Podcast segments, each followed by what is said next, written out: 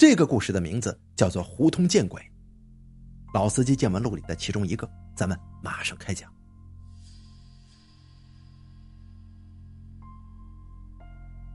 我们上高中的时候，学校里的寝室每天晚上十点钟就准时断电，所以呢，在我们上高三的时候，大家都从学校的宿舍搬出去住了。于建国呢，是高三的时候从另一个学校转过来的，他跟他母亲。在学校的附近一片棚户区租了一个小平房，住在里面。可是没多久，他跟他母亲就搬这搬家了，搬走了，因为在他家的附近呢，见着鬼了。九月份开学，于建国就转来了学校。在十一假期的时候，于建国的母亲也来到家里了，跟于建国一起在学校不远的棚户区租了一个小房子。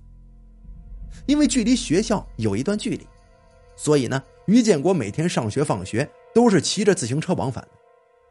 而学校附近的楼房也有很多出租的，但因为价格都比较高，于建国的家庭负担不起高昂的房租，只能选择稍微远一点的棚户区去住下。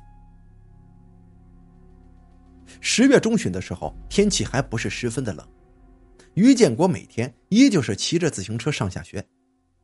这天呢。晚自习放学了，于建国依旧骑着自行车往家赶。可是平时二十多分钟就能到家，而今天呢，却骑了至少半个小时了，还是没能到家。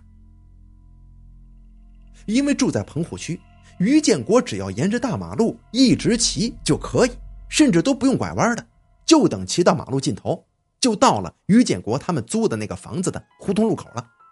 只要再往胡同里走两两百来米，非常近啊。就到了于建国的家了。可是这一天晚上，于建国感觉这条马路好像是没有尽头一样，自己怎么努力的蹬，就到不了自己家所在的那个胡同。于建国就四处打量，想看看自己这走哪儿了。可这一看，把自己给吓坏了，因为他发现自己才走出来没多远呢，而且我们学校大门口的灯光还是十分的清晰。而此时，他十分清醒的知道，他至少已经在路上骑行半个多小时了。于建国因为平时总跟我们在一起听一些啊这个稀奇古怪的故事，此时又遇到了这么奇怪的情况，他立刻就联想到了，是不是自己遇到鬼打墙了？因为故事听的比较多，他也知道一些破解的办法。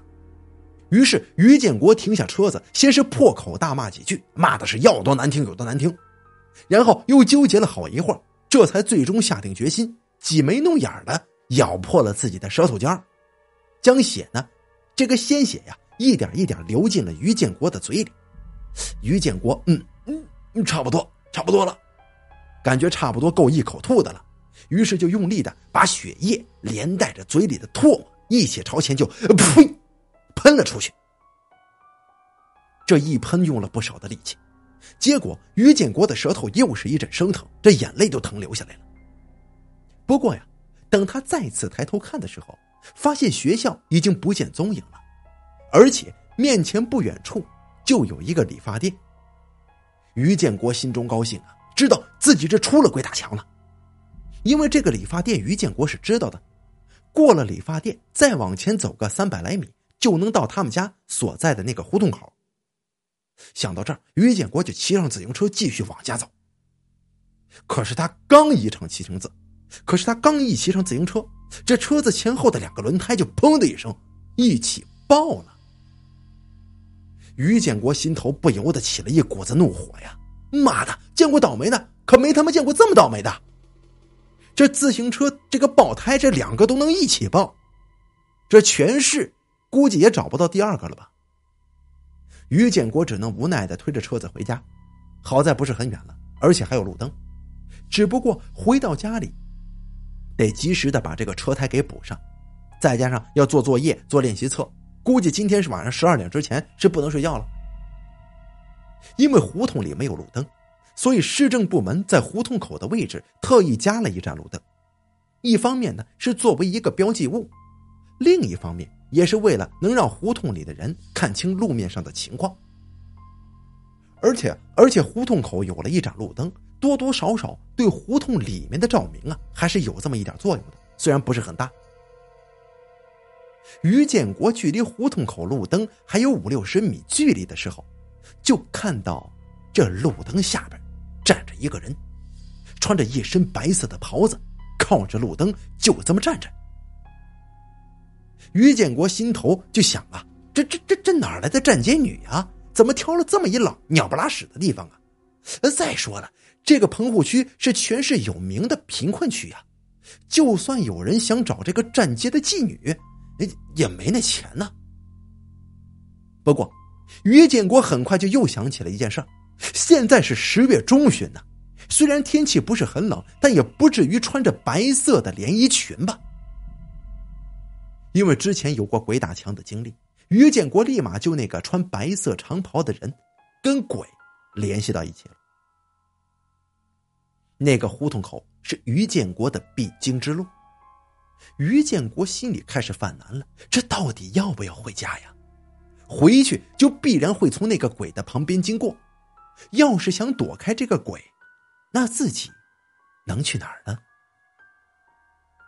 于建国不禁有些左右为难，也不由得放下了脚步。眼看着还有四十来米就到胡同口，于建国终于停下了脚步，站在马路边踌躇不前。正在于建国纠结的时候，突然身后传来跑步的脚步声，于建国赶紧回头一看，是一个小女孩，她蹦蹦跳跳的往胡同口走去。于建国前几天早上上学的时候，在胡同里见过这小女孩。那天早上，他亲眼看到小女孩是从跟自己家隔了几户的一个平房里面跑出来的。看这个年龄啊，应该也就八九岁，应该也是胡同里的这个呃住户吧。于建国看着小女孩从自己身边经过，而且这小女孩啊，好像都没有看到于建国似的，就直直的这么蹦蹦跳跳的向胡同口走去。于建国也不废话。就推着车子跟在小女孩的身后十米左右的位置，他心想：切，一个小姑娘都不怕，我我我一大小伙子有啥可怕的？走得近了，于建国用余光看了一下路灯下的那个人，这是一老太太，正站在路灯下面，用自己的后背一下一下的撞着路灯。这咋回事啊？虽然前面有小女孩开路。可于建国的心里还是有些害怕，他心想：这是反正要到家了，还是赶紧回家好啊。于是于建国就头也不抬的想要往前跑。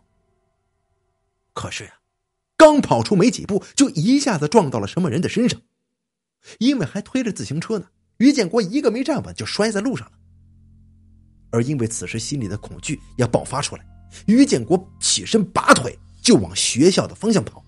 他一边跑还一边想啊，哪怕在学校门口蹲一晚上，也不能跟那个鬼太接近了。不过才跑出去没几步，身后就传来了母亲的声音。